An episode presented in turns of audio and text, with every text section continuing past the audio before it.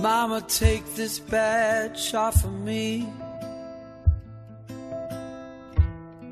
I can't use it anymore. It's getting dark, too dark to see. I feel like I'm knocking on heaven's door.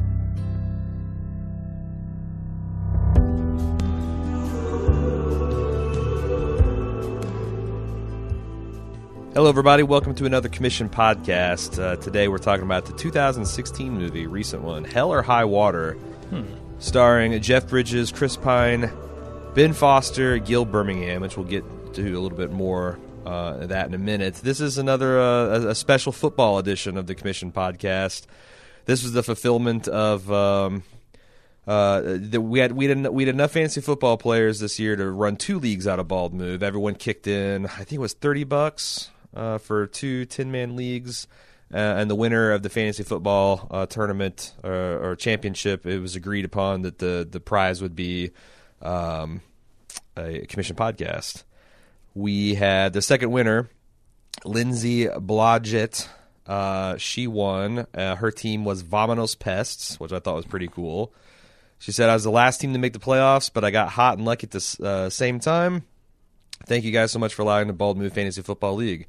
Hey, no problem. I mean, uh, we get paid either way, and people enjoy it. I wish I could play. I guess I haven't been able to play fantasy football for like three or four years now because I just don't have the time. Um, And that's one of the definitely contributing factors of me not enjoying football as much. I know it. Um, well, let's before we get. Um, uh, sh- she explained the reason she picked this movie was that I think the acting in this movie is superb. The entire cast did an amazing job. All the performances subtly brilliant and real. Um, I actually uh, I want to give people a chance to, to check out on this movie. This movie got has, has gotten a little bit of Oscar buzz as far as some of the performances and the writing speci- specifically. Okay. Um, it is a modern western in the vein of like uh, No Country for Old Men, yeah. and A lot in the vein. a lot in the vein, but it also has some. I I think there's some influences from like season one True Detective, and, and particularly the landscapes, uh, and even some of the cinematography sensibilities. Uh, a little bit of uh, Elmore Leonard and some of the dialogue, because I thought even though at times this movie is grim, there it was uh, a, a, more consistently funny and amusing. Uh, in in the laconic kind of uh, dialogue delivery than something like No Country for Old Men, which wasn't fun, even a little bit funny. right. Uh, at least I don't think it was. Uh, maybe a moment or two with Harrelson, but or or, or. Tommy Lee Jones might have had some funny Yeah. uh, remarks about some of the idiots he was working with, but uh, it's sparse on the comedy. the the littlest sugar to the light and the load.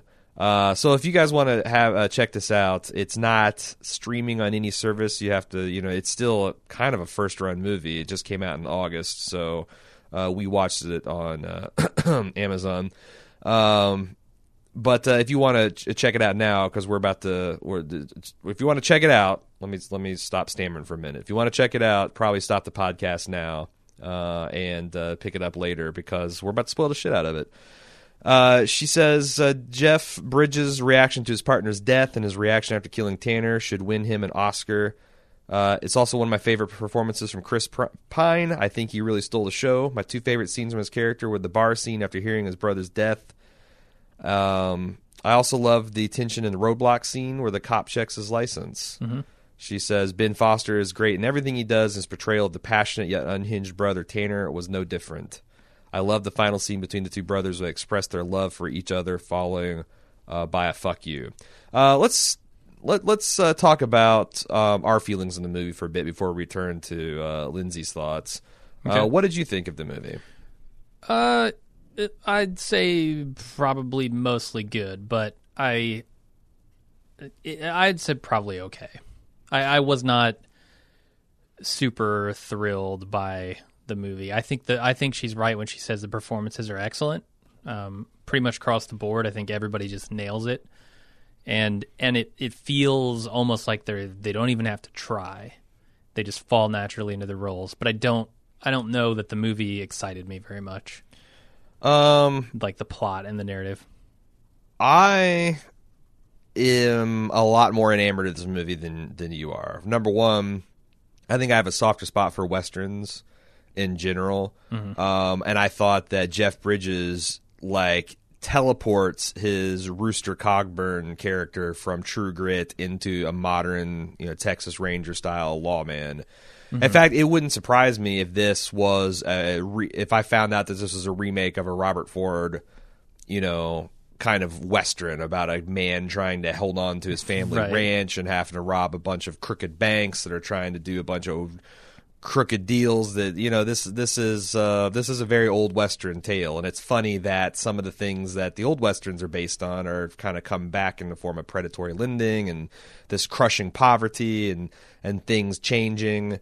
Uh, and, and and I liked those themes. And like like she and you say the performances especially I agreed like I there's a 10 second stretch there where um, Jeff Bridges avenges his partner's death where Yeah.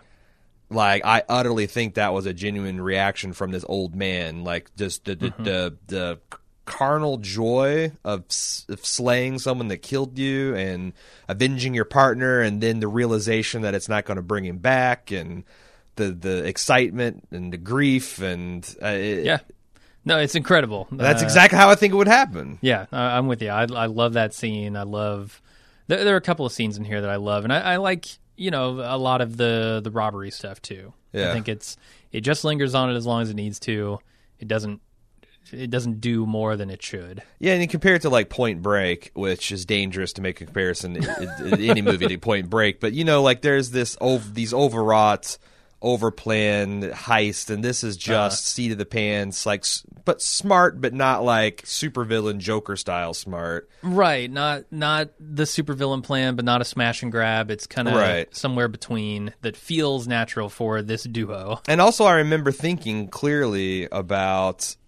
Uh, you know, the, the, around the second gun robbery, it's like, shit, this is Texas. Half of everybody's packing at any one Right. time, and they fucking address that, and it's kind of awesome. Yeah, Uh, So I, I I thought that stuff uh, was really great. I I think that it seems like this movie's primary sin is it's not No Country for Old Men. and it wants to be. I think, But- a little too much. I mean, Jesus Christ! Do you? s- do you- I, I, I, it's it's so weird to see movies pilloried like that because, like you, what you say, Three Ten to Yuma isn't awesome because it's not as grim and and, and good as Unforgiven. Like, I, I, I don't know. Like, it, it's almost like if this is a genre, if this isn't the Western genre, why does it have to be? Up there with the very best example of what it can be to be considered a good, if not even a great film. And I felt like a lot of the online reviews, honestly, a lot of the online reviews were um, exceptional. Like this has got like a 98% fresh rating on Rotten Tomatoes. Oh wow.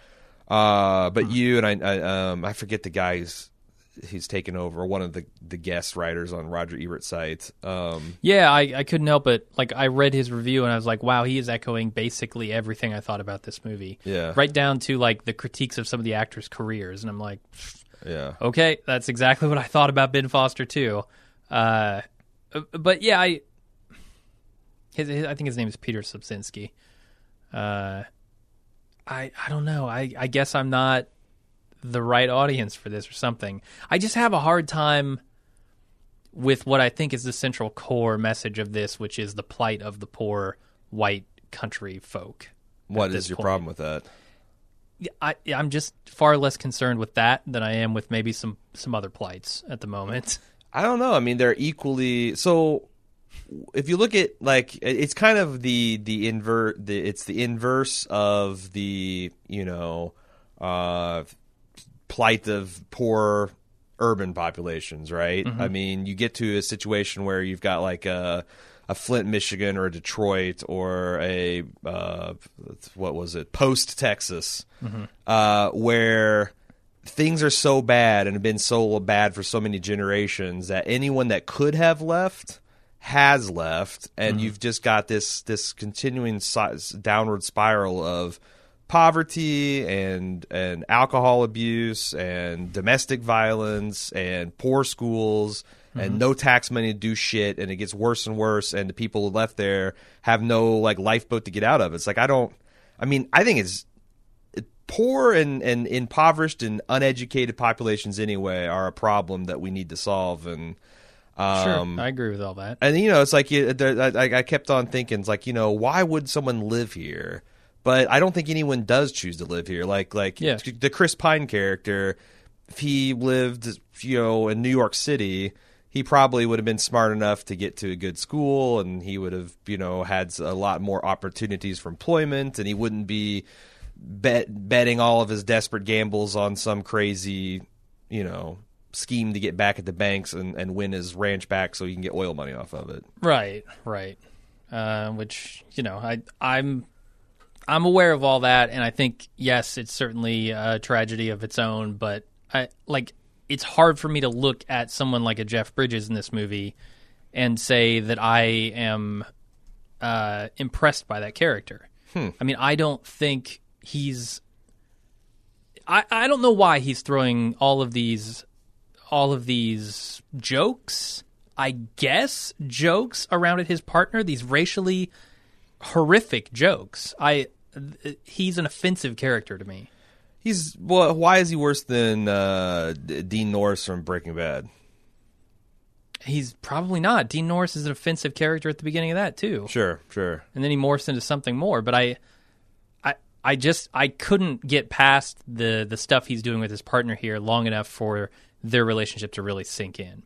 Because it's it feels like a very very one sided thing from Jeff Bridges, where he's like, "Haha, buddy, you should be taking this all in stride." No, fuck you, man. I'm waiting for you to retire and die, so Yeah. I don't have to put up with this shit. The only time Gil Birmingham, which I know primarily as the head of the Werewolf Clan from uh, Twilight, yeah, uh, the only time that you are ever because because he kind of.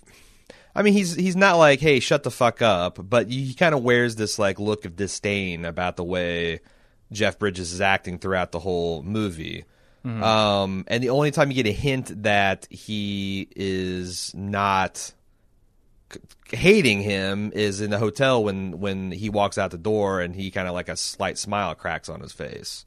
right. But I agree. Like, if you're going to have this dynamic, you got to have the other guy busting back so you can see that this is something that they they just do. Right, and that's why I guess it felt a little more m- maybe natural with Dean Norris because you had Gomi there, Right. busting right back, you know? Right. Like, if they had made a movie about you and I, and like if only you called me fuckface all the time, and I just had like this hard lipped expression every time, it would be like. Boy, that Jim, Jim guy's a real asshole. Jim's an asshole, but if like I gave it back just as just as much, then you'd be like, oh, this is how because you know that's for mostly worse uh, or better. That's kind of how a lot of men, most men relate. Like we're so fucking emotionally constipated. And I'm I'm most I'm mostly frustrated with myself because I'm aware of it. Yet I I I feel like I'm a person who I don't know. I have an intense phobia for tree leaves or something. And like someone says, "Hey, there's no reason to be afraid of tree leaves," and I'm like, I believe it, and I I, I accept the truth of the assertion, but fuck, it's really hard to touch those tree leaves because I just think they're gonna bite me. Yeah, well, you know. dangerous. Um, I but but.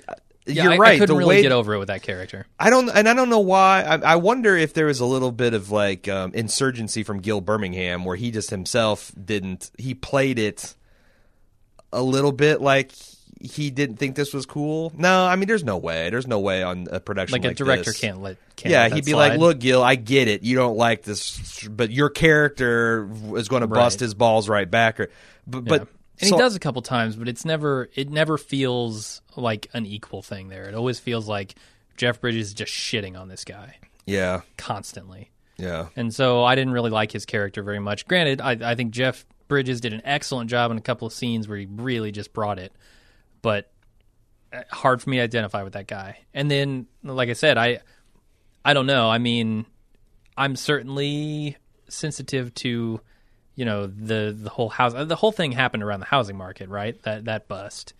It was like this town got wiped out by that. They they were already poor.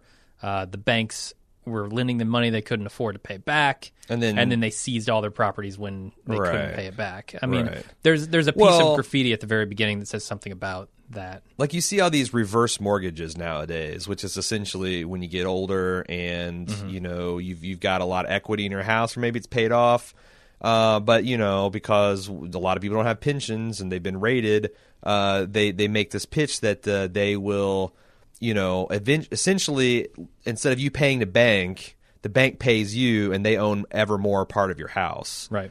And that strikes me as like, okay, I mean, you know, you're no longer it's it's taking away of your instead of transferring wealth to future generations, which is kind of how we've done things up until now. You're, you're essentially trans you're you're sucking that wealth uh, to sustain yourself in the in the present, which is, is fine.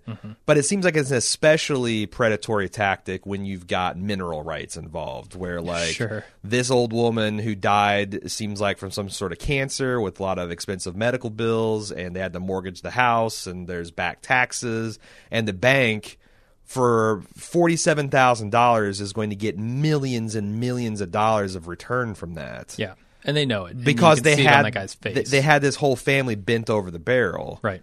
um, and that's that's that's an interesting story, and that's it's like when you think about it, that's something right out of what you would hear, um, you know, in, in these uh, old west towns where there's like a gold rush or there's a railroad going through, and there's Right. this guy buying up all the property and fucking you know, like like Harrison Ford. Was it Harrison Ford in that movie? Oh, that's Cowboys and Aliens. Shit, not not the reference, but but essentially it's the, the the the rich ra- cattle rancher that like dams up the water supply, Right. Yeah. to force people like there's nothing wrong with the property except for what he caused. Now he's going to buy it for pennies on the dollar and, and, and fuck you fuck you over for it. yeah. Um, I think that was that was one of the plots in 310 to Yuma. Might have been. Um, as well, yeah, because wasn't uh, Christian Bale's like his property was all fucked over on water rights or I something? think so, yeah. Anyway, A river got diverted. But it's interesting. But that's like that's kind of like um, I, I don't know how common that is in Texas or or whatever. But that's that's a modern way to tell that tale. Like you know, predatory lending substituting for you know unscrupulous uh, ranchers. Yeah, I mean, I guess it's not. It's not a bad story for sure. It's it's a pretty good story. It's just something about it that didn't quite fit together for me. I do think it sagged a bit in the middle, but I didn't mind it because I need because I anytime I see a, just a dumb fuck character that's self destructive with a person that is got a reasonable head on their shoulders, it drives me fucking crazy Yeah, because um I mean like there's many points in film I'm like why did Chris Pine need his brother? It seems like he could just have robbed these banks solo and done a better job. maybe. I mean, I certainly if he had a more competent partner, they would have done a better job. I I'm not sure. I've never robbed a bank, but I imagine two people is better than one. But but the way Chris Pine wanted to do it is only go at the very beginning, you know, at the, er, early in the day when there's going to be no one there, and you're going to avoid all the problems of an armed population in Texas. That's that's you know, uh, I would say that a lot of a lot of gun owners' mindset. I'm gonna say a lot, but a certain percentage because I've been on, you know, gun owner forums and whatnot. Is I wish a motherfucker would, you know. And I, I feel like in, in Texas, I lived in Texas in this in this region of Texas for two or three years as a teenager, and I feel like that is like you know, there's a lot of guys that are going into that bank, and it's not in the forefront, but in the back of their mind, it's like, oh man, wouldn't it be awesome if some fucker came in here and I could Everybody save the wants day. to be the hero. Right? Sure, who doesn't? Yeah. Um, Also, you you spend that much money, you spend X hundreds of dollars on a gun. You probably want to use it for something. yeah. Now you're probably taking it to the range or shooting out on your property, Right. whatever. But Right. you probably wanted to put it to put it to what is honestly its real use, which is not practice, right. but hunting or killing something, shooting and destroying something. Sure. No, I mean, I, I, I do think that, uh, you know, there is a little bit of charge from that, and they capture that. But yeah, I, th- I feel like Chris Pine could have done, you know, just showed up with his ski mask and his his his gun and stuck up Spooge's wife from Breaking Bad and the bank manager and had done all that in a much more controlled fashion. Yeah, you're probably right. Um, I don't know. I don't. I, maybe there was something. The other thing is, I feel like there's a couple of the pieces of the plot that I don't have a firm command over because I just saw this once. That maybe would have cleared it up. Like there might have been something where his brother was vital to setting up the lawyer deal, but surely not. Chris hmm. Chris Pine character Toby had to have done all that. Yeah, I mean, the lawyer deal. Well, you know how they had the trust established and the, the way that and, and they they like like was that lawyer some crooked contact that um uh, been Oh, you talking about Devil? Yeah, Devil from Justified. Okay. right. Yeah, yeah. I don't I don't know what his role was either exactly. Well, he was he was the guy who set up the trust and helped them, Yeah, you know, okay. do all the legal paperwork to make sure the bank couldn't come back around. Which that's the other thing is I'm kind of skeptical that it seemed there's this line at the end where Tom, or not Tommy Lee Jones, Jesus, Jeff Bridges uh, was talking about you know he had already retired and this is already long gone and and the trail has gone cold and they had killed you know Ben Foster's character and it was kind of an open and shut case where he was kind of like there's got to be something more to this and they mentioned that the bank's not even fighting it and I found that hard to believe because the bank just lost out on millions of dollars and it's pretty easy to connect the dots here it seems like no what no matter what legal instrument that he could have produced they would have found the way to fuck him out of that Yeah, I, I would have thought too. Like, it's one thing to say I'm going to stand here and watch you fax this fucking thing mm-hmm. because I don't trust you. Uh, it, but that banker could have just been like, "Well, office is closed," or like the fax comes in and they don't get a response because they're, out for the day or whatever. or with with civil is shut, forfeiture like- forfeiture what it is like you've got fifty thousand dollars in cash that Right. you know I, I know it's that any amount over it used to be ten thousand might be a thousand that a casino issues Mm-hmm. they have to give like notice to the F, to the IRS and Right. Mm-hmm. to the Department of Homeland Security because it's it's you know an easy way to launder money. Now I feel like a lot of questions. Oh, you got shot. You know, like there'd been a lot of questions that he couldn't have answered. But the movie wants us to think that none of that's a problem. That this right, which seems a little too convenient for me. right. But you know, Uh, that's a movie. Yeah, I mean, but I, you know, that's that could be. Um, I could see that being a hang up. Like, you know, if if, Mm-hmm. if you just don't buy the premise, then you know, it's, No, I, I mean the premise is fine, and I actually think it's nice that you know he's stealing the bank's money to then pay the bank off, right? Right. He's paying them with their own money, Right. Which I think is pretty funny and some pretty, uh, it's pretty nice justice Uh, there. Although it's funny when he comes up and he's like, "We don't want the we don't want your money, just the bank's money." It's like I, I wish Jimmy Stewart had stumbled in. It's like, but but but but, but it's it's it's it's everybody's money. That money's in Julie's house and in the waitress's Right. house, and uh, it's not this works at all.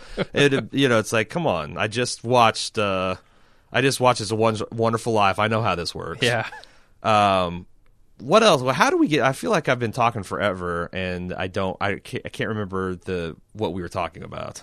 uh, I mean I was just talking about you know some of the some of the things that I didn't like about the plot, but Oh, right, right. Uh, let me ask you this: Je- Jeff Bridges definitely has a distinct acting style. Uh, and Does he's, he? He's done it in a couple of movies that I've seen now. Why does he talk like he has eight lips? Eight lips. Yeah, What like his like his words can't get past the f- sheer volume of his lips in order I- to to say something without. Because I was gonna say, I don't think it's fair to say that he, that he has um one. I, I I mean, this might be the old man Jeff Bridges acting style. Yeah. Although I don't know, I, didn't- I didn't see Wild at Heart. Right? No, I agree. He didn't have this when he was younger. Like Uh-huh. you go back to what K-Pax or whatever. He doesn't talk like he's got coins in his mouth or the the Big Lebowski or Right. whatever. I, I feel like that, yeah that he was intentionally doing the the Rooster Cogburn, you know, Okay, very yeah. old, maybe a little bit of nerve damage going on. Maybe that's all I've seen him in lately. He's got those couple mean of things. case of lower lip cancer from the tobacco he's Does- kept tucked in there for 40, 50 years. What does he do in the Iron Man movies?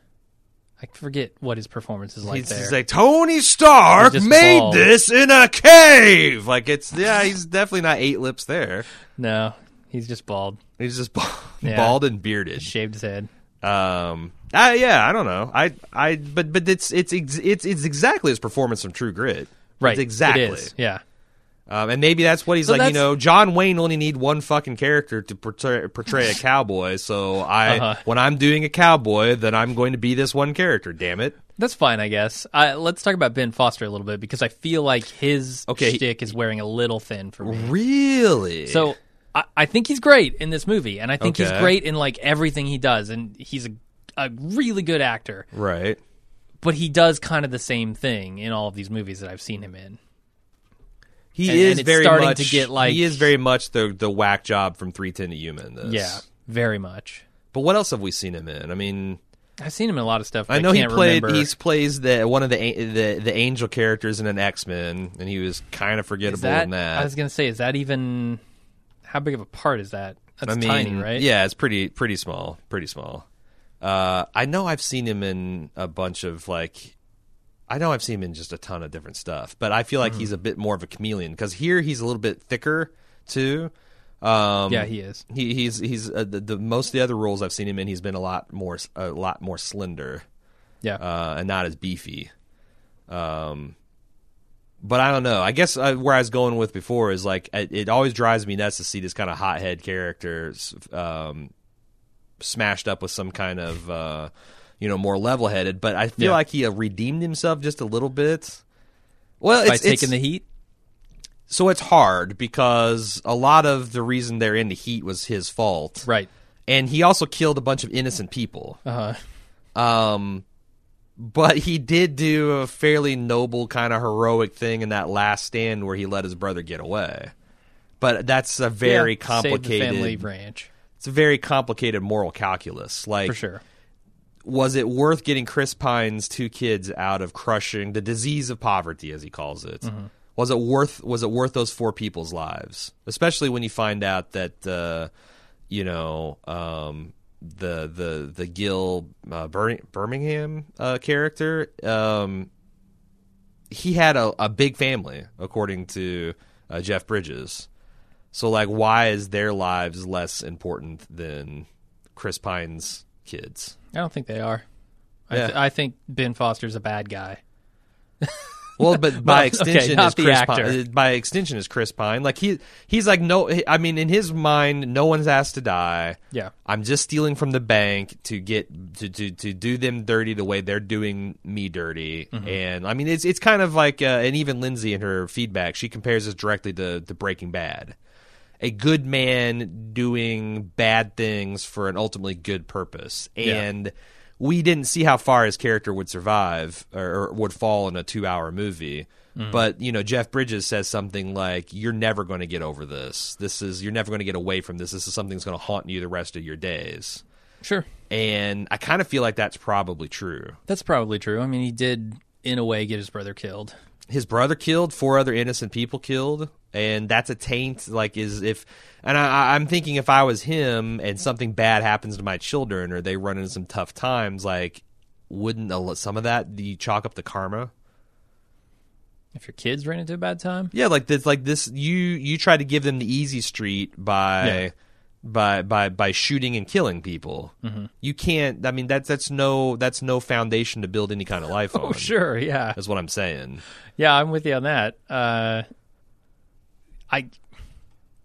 So how how much are the kids actually hearing about how terrible their father was?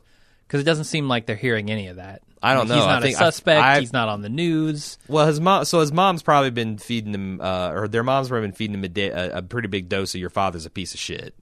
Which and for a I- long time, not just because of the bank robbery stuff. Right, like he talks about how far behind he is on child support, and Right. you know, there's probably a lot of promises made and not kept, and you know, uh, also Ben Fo- Foster uh, asserts that she's the type of woman that was never going to be happy with him anyway. So, like, you know, there's all kinds of things going on wrong there. But Yeah, it also didn't feel right to me. This kid obviously has some serious problems with his dad, sure, the one that we see, and it seems to me that they're all smoothed over with a beer and a promise of you're rich, well, a promise of a ranch.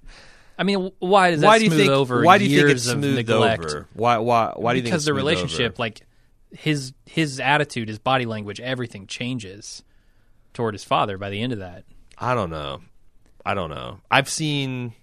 It's interesting because I've seen like with my nephew, his dad's a real piece of shit, um, and like he's 14 now, and if his dad puts forth just a little bit of effort, you'd think that he fucking, you know, landed on the moon. Mm-hmm.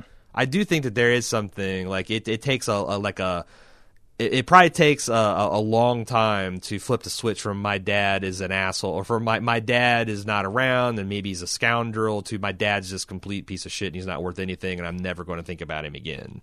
Sure. You know, like, and I, I wonder if some uh, like, like, you know, I don't have that relationship with my dad. Um, I'm really only observing it secondhand through entertainment, but I bet there is some kind of like you know psychological hold. Yeah. Um, that seems like it's also something that perpetuates through generations. I don't know. Yeah, you're probably right. I don't know. Uh, there was another good scene, which was the vicious beating of the guy in the Camaro or the Charger or whatever the hell that was. Yeah. that was pretty brutal. Uh-huh. Uh, Chris Pine and pretty out awesome. of nowhere to just just wreck beat that punk to the ground. Yeah, Where did that come from? the the vicious beating. I mean, It what's came it? from this guy being an asshole. no, no, no, no, no. Where did Chris Pine? Where did that come out of Chris Pine? Because those brothers seem like Oh. they're very different. Was that scene to illustrate that had a few of life's plinko chips gone uh in a different slot that Chris Pine would have been his brother and his brother would have been Chris Pine, or was yeah, that- or or maybe to illustrate the past that this guy has had. You know, I mean, he's not. Yes, He's not a choir he's boy. brighter than his brother, and yes, he, you know, cares for his family. But yeah, he's not the this innocent soul. He's he's a violent person as well. If if the mood strikes him, or if circumstances hit just right. uh, can I, can I discuss the biggest problem I have with this movie? Oh boy, yeah. why does a place that serves only T-bones and baked potato? I mean, they make it clear that that's the only and and corn on the cob and and and green beans. That's all you're going to get out of this fucking place. Mm-hmm. Why do they have ketchup and mustard on the table? Well, ketchup. Okay, ketchup.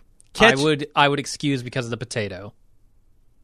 Like maybe you you want to chop up your put- potato into like fry like. potato. I mean, you put them on French fries. I mean, yeah, I guess it's one of those. put 'em on hash browns, You gonna squirt on your mashed potatoes? How far are you going to go, Sure, man? yeah. No. I'll put ketchup on mashed potatoes any day of the week. Have you? No, Okay. Uh, but so- I could But see you're it. or, or I, but in that- potatoes. But mustard, that's a real. And I was stinker. thinking, like, I know there are some mouth breathing troglodytes out there to put ketchup on steak. They're also the type of people Okay. that get their steak well fucking done.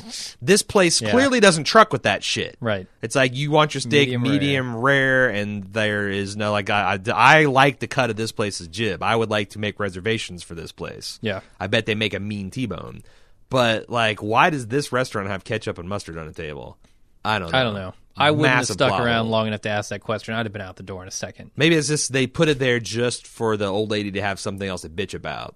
Like if you go to reach for the ketchup, what the fuck are you doing reaching for that Right. ketchup? I You bet they have a fountain drink dispenser too. you go over there and start to push that Coke Zero button. right. What the fuck? It's just the tea comes out. It's it, it has like Coke, Sprite, Carbonated Pepsi, but it's just it's just it's just all tea. uh, yeah. Um, that that's that's the one thing. I but some of the di- I was trying to think of because the dialogue is pretty funny.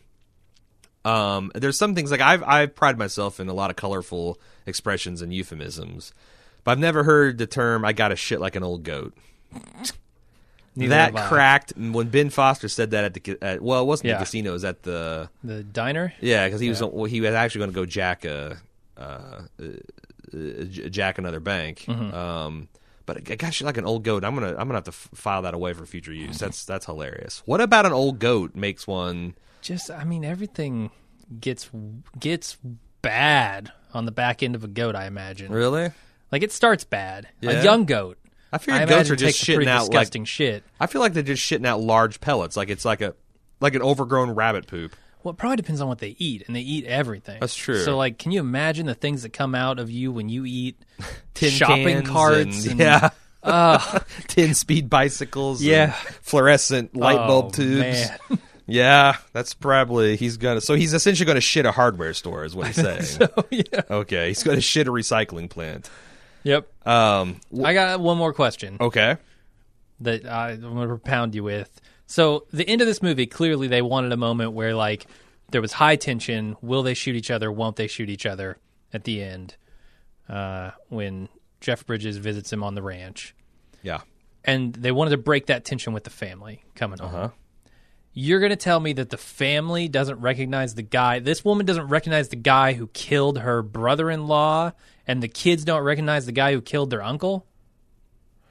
Well, It was all over TV. We Yeah, saw his face all over wait, TV. we saw Jeff Bridges' face. Yeah. Oh, okay, because I thought that was when like the hero that shot him from Hmm. 500 yards or whatever. I guess that would. They were making a big news. deal about it, and it's a small fucking town. because I, I mean, I've I'm pay attention to police shootings, and maybe they show the officer's face. But like, I find, that I mean, I guess if the guy shot my brother-in-law, I would remember I would think I don't know about the kids. They clearly just wanted to use this as a device to relieve this tension. Yeah. and they didn't consider oh maybe these people would know who this guy is instead and and that it would just act, actually escalate the whole situation Yeah.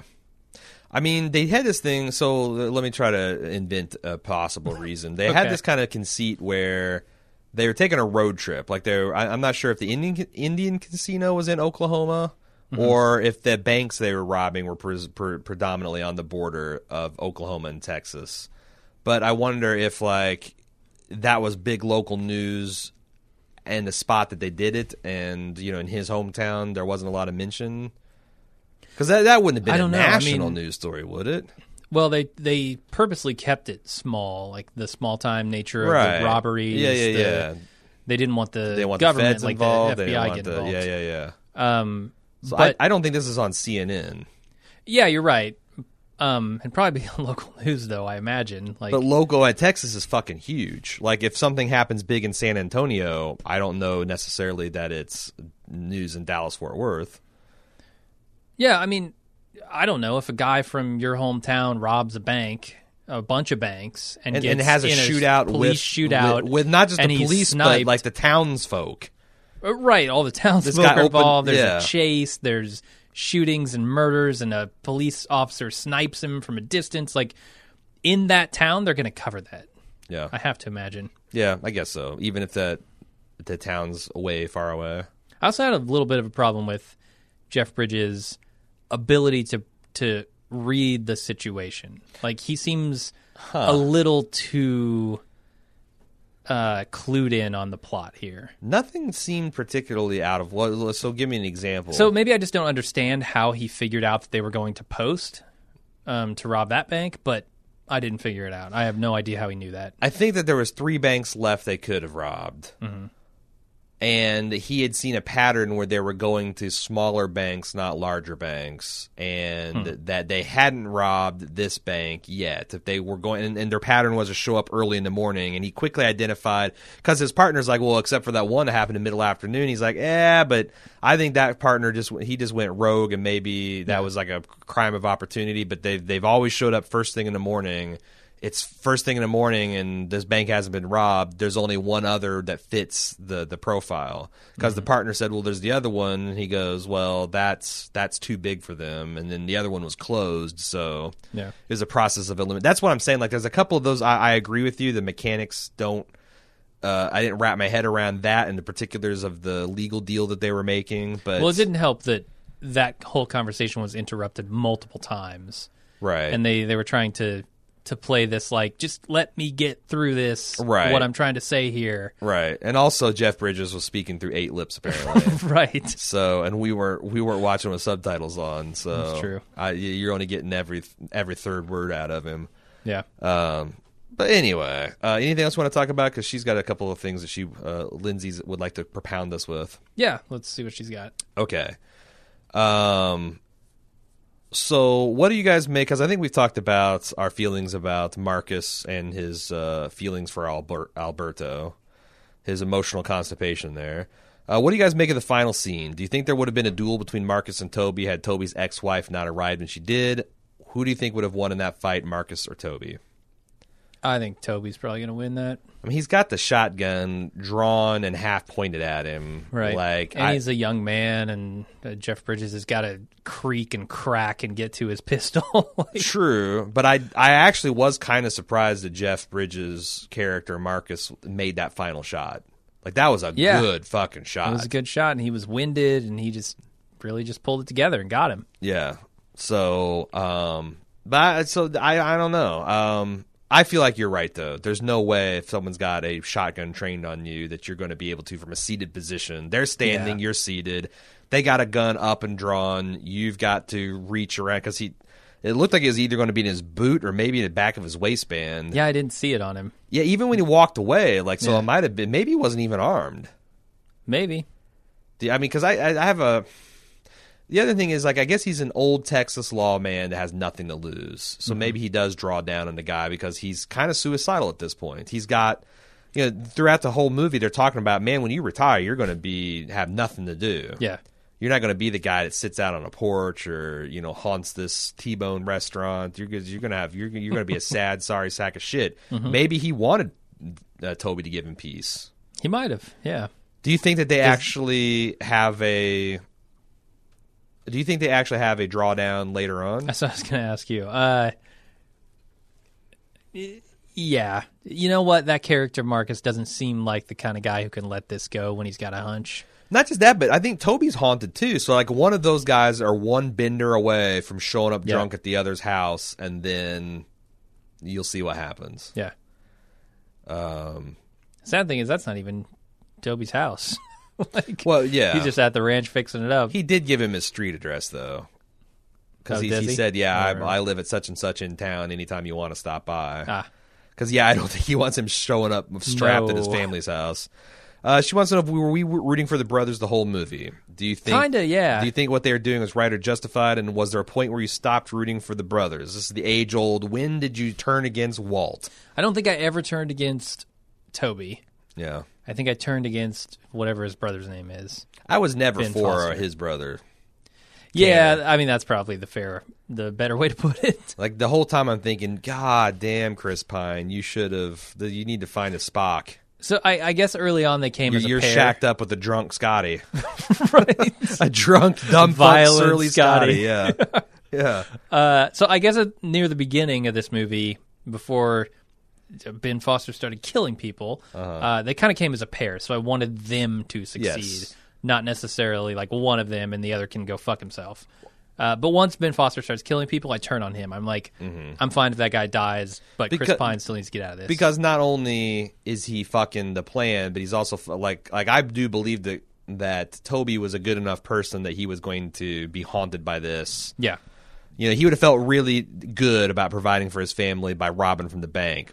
Four or five people dying, including a cop, he probably feels pretty shitty about. yep. Um, so yeah, I guess I stopped. I don't know. I didn't ever stop rooting. It's more like one of those tragic things where, boy, I wish none of those people had died, and I can't feel Yeah. good about the movie as a result. Sure. Uh, well, I mean, not the movie, the situation the movie shows. Um, how shocked were you that Alberto died? It seemed like Marcus would be the ranger to die in a blaze of glory since he was so close to retiring. Honestly, I thought I, I was I thought both of the brothers would die, like and and the mm-hmm. bank would win. Like I thought we were going for a very, hmm.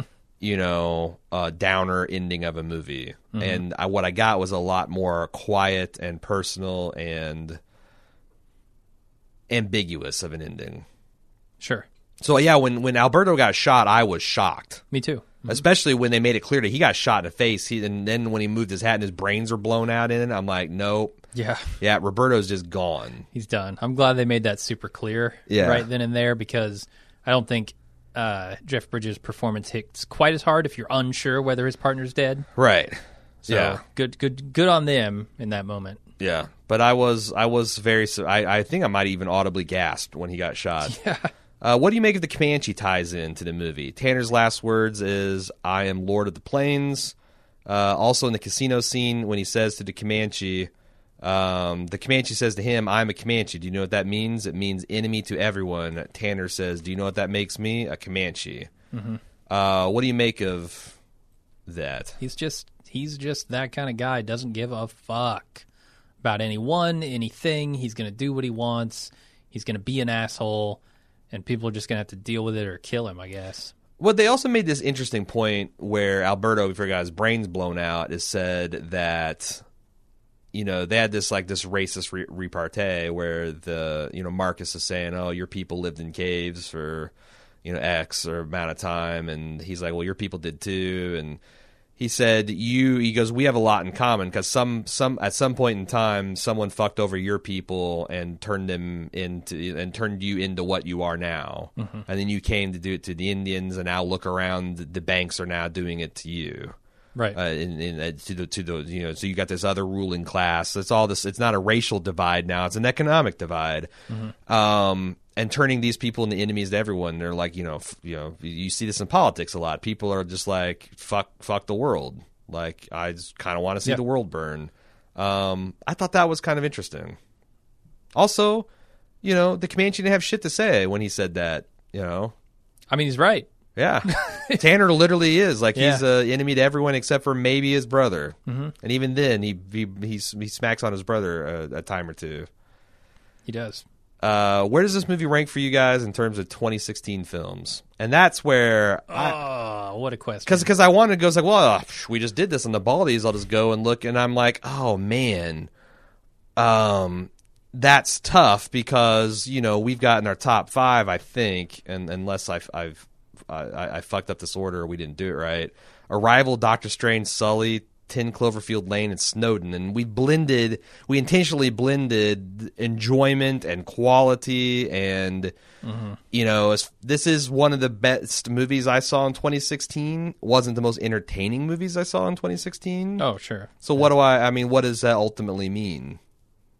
It probably means something. It's going to make a little bit of noise in some of the technical and writing and maybe performance categories of the uh, of the Academy Awards. And Yeah, I think this is the most natural performance I've seen from Chris Pine, probably ever. Like I, I It's really a- like him, you know, as James T. Kirk. I like him as uh, whatever character he plays in Horrible Bosses too. Mm. Like fantastic character, just a dickhole through and through. Uh, but this just felt like a solid performance, like something that would be Oscar worthy, frankly. Because I look at Chris Pine in Star Trek and I don't think he can pull this off. yeah, like he doesn't have this serious gear. Right. But apparently he does. Right. he brought it in this. kind of like you know would you think well josh brolin is maybe a tough example because we've seen him do other Yeah. impressive things before uh, no country for old men but like yeah i guess anytime I, you know matthew mcconaughey is a good example anytime you see like a hollywood pretty boy or a robert downey jr when you see them do something that makes you like oh wow this guy's more than just a pretty face that first time I, it, it's almost like the same way that you get when uh, a comedic actor turns dramatic Right. it's like, oh, well, we knew he's this one thing, and now he can do this other thing. That's for some reason impressive to people. Mm-hmm. Like that you're like, but I don't know. I don't, I don't know. People grade celebrities on way too much of a fucking curve.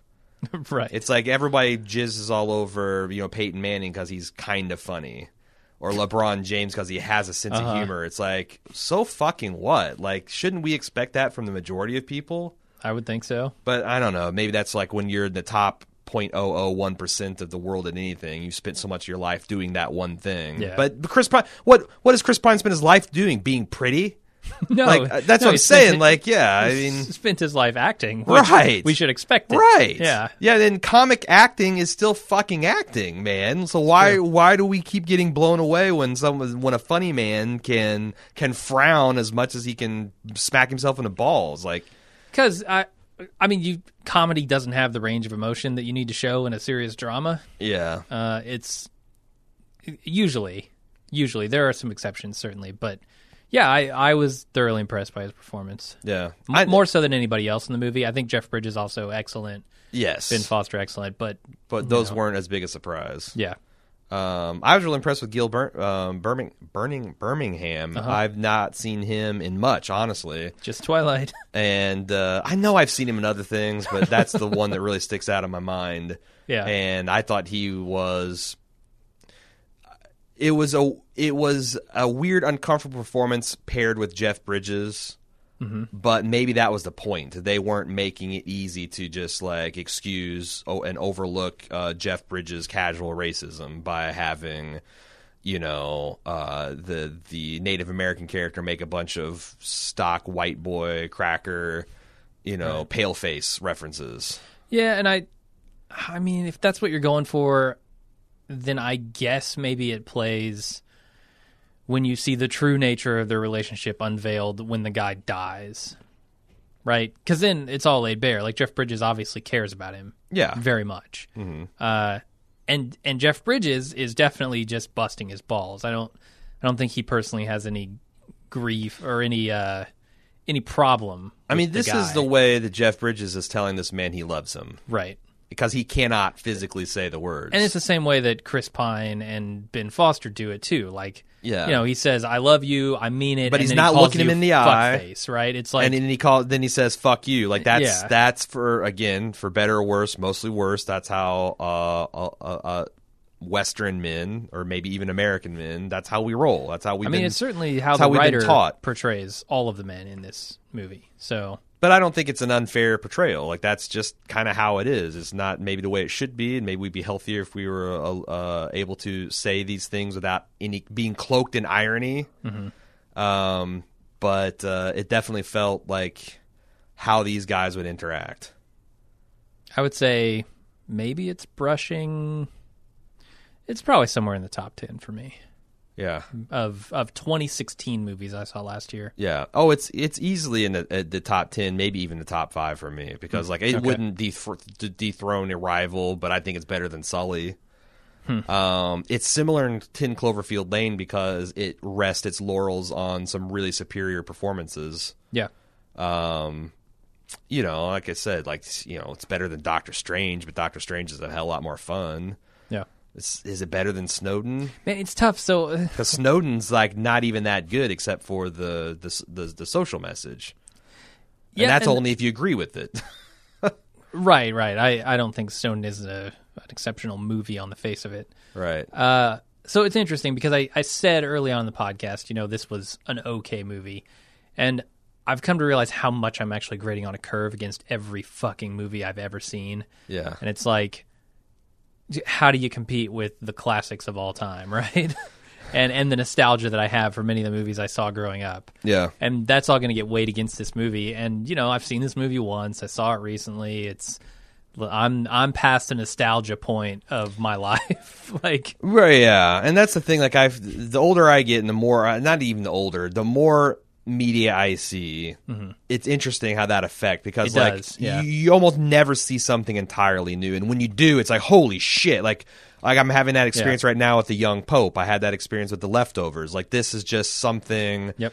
that I didn't even know I needed, and, and I'm getting it. But what I what stands out are ins- like insane visuals mm-hmm. and insane performances, and you know. It's to the point where a excellent performance, where a person is emoting and telling me what they're feeling, is not doing it for me anymore. It, it's, Right. Instead, it's the things that I notice are like Jeff Bridges, like those those five seconds after he kills um, Tanner. Like that's like I didn't know how that character would react until he did, and I'm like, oh, that's exactly how he would do it. Right. It's not a stock. It's not no. It's not any this big thing. It's just like, yeah, that's how this emotionally constipated beef jerky lawman of a person would react to these very conflicting stimulus that he's feeling and realizations he's having. Right. And that's where like I really sit up and take notice. Mm-hmm. Um, you know, good dialogue still gets gets it, and like you know, insane action. But I just you know, it's it's kind of sad that we're we're ne- we're probably not going to see very many news stories from this point forward in our lives. Right. I mean, that's the thing. I'm jaded on on stories in the real world. Right. I Mm-hmm. almost have to go to sci-fi and fantasy to see things that are new and intriguing from a story standpoint because Right. they can do things that the real world just plain can't. Right. And I've seen so many real world movies. Like, mm-hmm. how do you put this up against? Apocalypse Now or The Godfather or, or even, like No said, Country for Old no Men. Country like, or Three Ten to Yuma. these are or- these are masterpieces of movies, and this movie doesn't quite reach that height, but maybe only because I've seen those movies. yeah. Like I could see myself watching this before I had seen No Country for Old Men and really thinking it was amazing.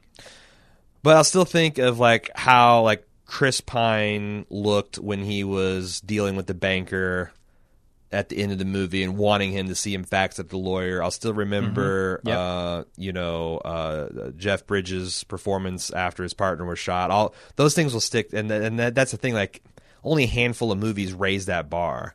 Where I'll probably right. remember those particular things for a long, long time, if not the rest of my life.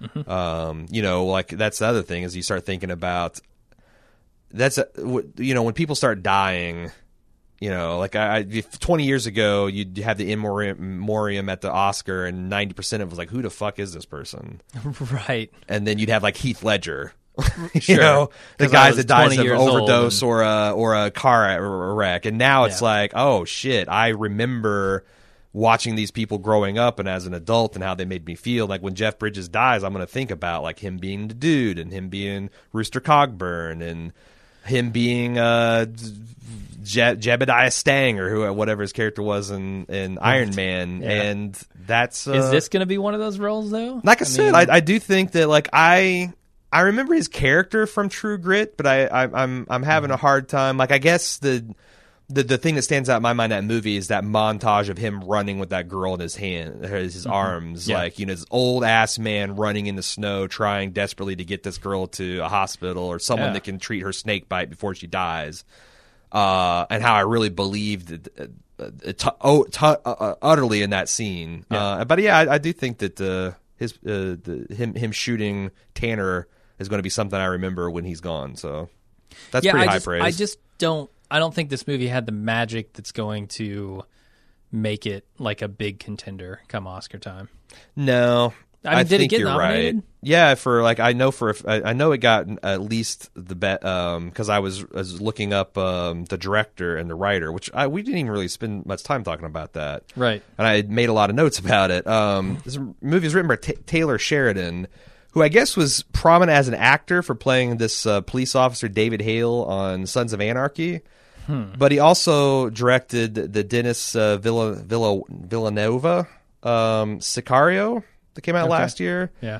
uh, which he got a WGA award for best original screen uh, screenplay, and he's also got an Oscar nomination for best original screenplay for this movie. So he's making a little bit of noise. All right. Uh, and it's directed by David Mackenzie, which I hadn't seen any of his movies, but he did direct something in 2013 called Perfect Sense, which is a sci-fi film starring Eva Green, who is the star of. Um, uh, uh, Penny Dreadful and Ewan McGregor, who everybody knows, and I'm like, I know what I'm doing this weekend. I'm going to watch that movie. Um, but yeah, so I know it got a couple of those awards, and it wouldn't surprise me to hear that Jeff Bridges or maybe even Chris Pine got a nomination for for a starring Yeah. or supporting role. Yeah. but I, I don't know for a fact if that's happened. It's it's but but for his best movie, like it seems like Arri- not. Arrival's getting a lot of notice. It seems like you know this this improbable love for La La Land is going around. um, but yeah, there you go. Okay. Uh, congratulations, Lindsay, for uh, besting all comers in your league, and uh, congratulations on, on, on winning the league. Thank you for uh, commissioning this podcast. I had an enjoyable time watching it, uh, and honestly, I probably this would have slipped slipped my notice because this came and kind of went. It made it only cost like twelve million to make, and it made thirty six. So it tidy profit for the studios, but it did it didn't get a lot of like wide release love. Uh, I'm I'm actually kind of surprised I hadn't heard of it before because like I'm kind of you know Jeff Bridges and Chris Pine are people I pay attention to. Yeah, it, it feels like one of those movies where you look back through an actor's catalog and or history and you say, "Oh, they did that. I should probably check that out." Right. Oh, that has a lot of people in it that Yeah. I like, and I didn't realize they were in it, and I'd never heard of this. Yeah. Uh, so I'm glad I caught it before you know Jeff Bridges dies, and I go back through his catalog and start watching stuff. But yeah, All right. Well, again, thanks, Lindsay. Uh, if you'd like to commission your podcast, uh, your very own podcast, go to baldmove.com slash shop and uh, go. There's there, there's there's a bunch of community commissions where you can chip in ten bucks at a time to make it happen, or you can click on the film canister and do your own commission podcast for a much higher price, or you can wait till next year and contact Hatorian on the forums and try to win uh, the uh, fantasy football league. Uh, Yeah. Those are the ways to commission a podcast as presently constructed. Uh, we'll be back with another one here sooner rather than later. Until then, I'm Aaron. and I'm Jim. See ya.